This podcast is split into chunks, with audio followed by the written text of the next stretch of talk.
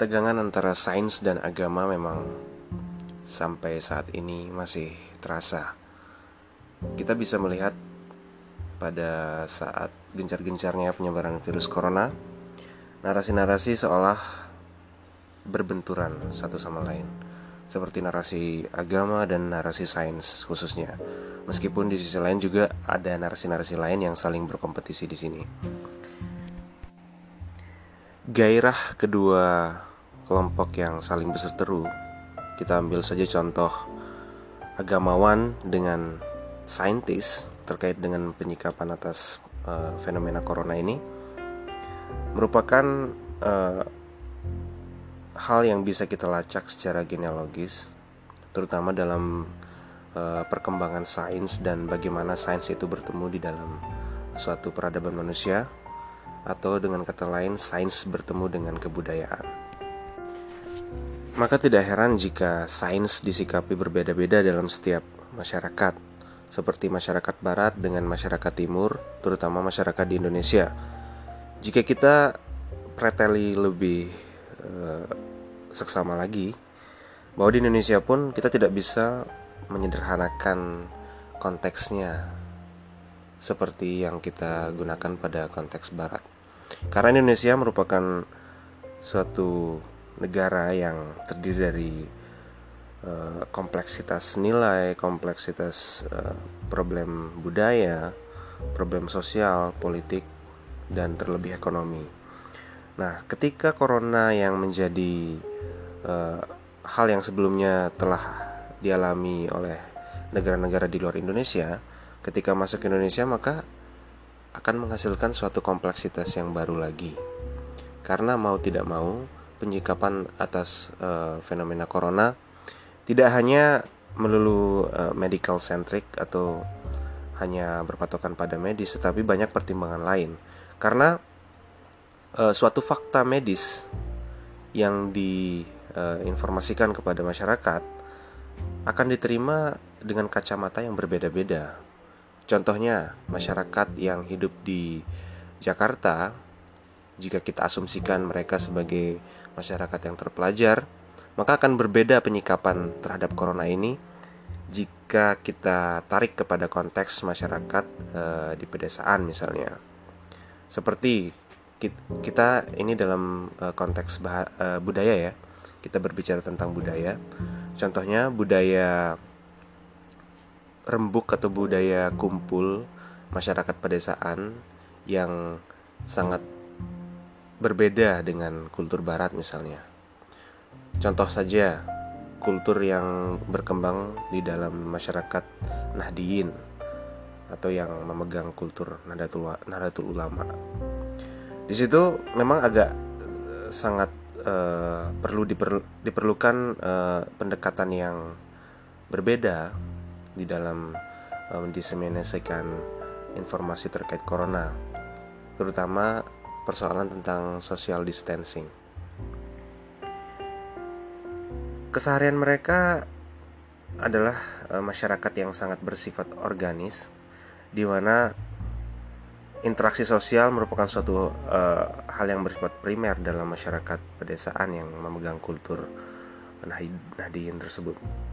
Nah, di sini e, karena podcast ini adalah podcast yang berusaha untuk menyebarluaskan informasi tentang filsafat, maka terkait dengan budaya itu pun memang kita tidak bisa menyeragamkan budaya ataupun e, mengeliminir otentisitas budaya dalam batasan-batasan regional tertentu.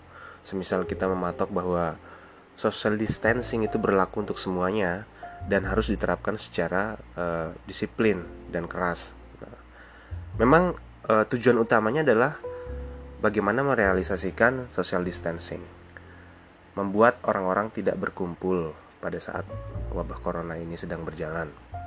Akan tetapi pendekatannya tentu saja berbeda ketika kita membahasakan uh, atau mengkampanyekan seperti bekerja di rumah saja ataupun bermain ataupun uh, beraktivitas di rumah saja. Namun bagaimana dengan masyarakat-masyarakat yang terbiasa dengan uh, aktivitas di luar rumah ataupun memang mereka circle kehidupannya itu hanya di rumah itu hanya untuk singgah tidur saja seperti itu. Contohnya dalam sektor ekonomi misalnya pedagang kaki lima ataupun uh, ojek online misalnya. Mereka menggantungkan hidupnya dengan aktivitas di luar rumah. Menjadi permasalahannya uh, yaitu bisa nggak sih pemerintah memberikan solusi secara ekonomi bagi mereka-mereka yang menggantungkan hidupnya di luar rumah dalam kondisi wabah corona seperti ini.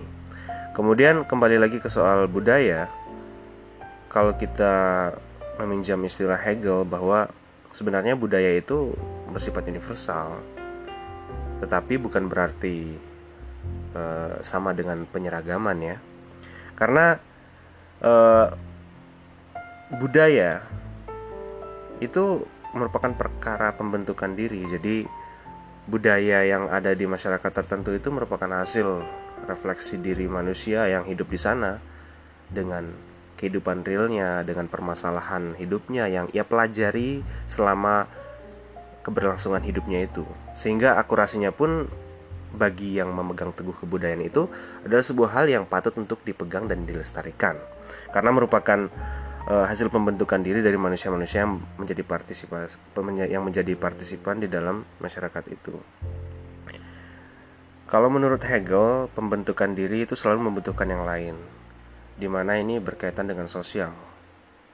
Nah, dan menurut Hegel ya itu adalah proses ke kebudayaan, di mana memang manusia sudah terlanjur terlempar ke dalam suatu kerangka worldview cultural yang spesifik misalnya tradisi bahasa, kehidupan sosial ataupun sistem moralitas tertentu. Jadi di setiap setiap masyarakat atau di setiap uh, lokus dari kebudayaan itu di sana akan berkembang uh, sistem bahasa yang berbeda, tradisi bahasa ya. Ini berkaitan dengan bagaimana uh, informasi corona ataupun social distancing itu di diseman, diseminasikan atau disebarluaskan. Kemudian bagaimana kehidupan sosial di sana?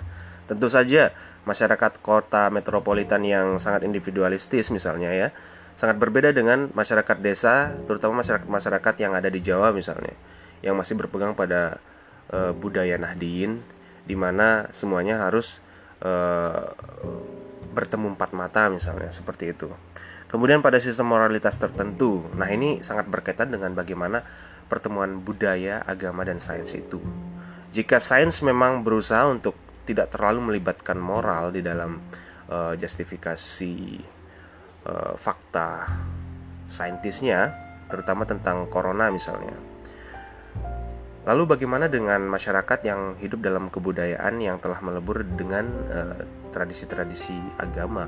Di sini saya tidak terlalu uh, membedakan tradisi dengan budaya karena bisa saja budaya itu uh, mengikat tradisi ataupun bisa saja tradisi itu lahir dari rahim agama seperti itu. Nah, di sini menjadi sebuah problematika ketika menyikapi fenomena corona itu tidak cukup hanya dengan dalil-dalil uh, medis, dalil-dalil sains saja. Tetapi juga seperti yang kita lihat uh, sekarang berkembang, itu banyak narasi-narasi agama ketika corona ini adalah di, dianggap sebagai tentara Tuhan dan sebagainya, ataupun di sisi lain menyangkut moralitas moralitas moralitas tertentu seperti misalnya ada uh, korban corona yang meninggal dunia seperti yang terjadi di di daerah Sulawesi ya Sulawesi Tenggara kalau tidak salah di mana ada salah seorang anggota keluarganya meninggal karena corona dan oleh uh, medis, oleh tenaga kesehatan, oleh otoritas kesehatan diperlakukan secara khusus agar virusnya tidak menyebar. Nah, namun keluarga dengan sudut pandang yang berbeda memaksa untuk membawa pulang jenazahnya dan dimandikan di rumah. Sehingga satu kampung menjadi uh, menjadi suspek ya, menjadi orang-orang yang bisa jadi telah terpapar virus corona. Nah di situlah menjadi problematis ketika situasi ini berkembang di Indonesia. mungkin uh, ke depannya pemerintah tidak hanya melibatkan para sains, uh, para saintis ya di dalam menyikapi uh, virus corona ini, tapi juga bagaimana mendialektikakan atau mengelaborasikan argumentasi sains kemudian dilengkapi dengan argumentasi agama, budaya ataupun tradisi lainnya. Yang kemudian semuanya di uh, dirangkul ke dalam suatu tujuan untuk menyebarluaskan kesadaran menyebarluaskan uh, informasi terkait corona untuk menciptakan kesadaran masyarakat agar aware terhadap uh, wabah ini.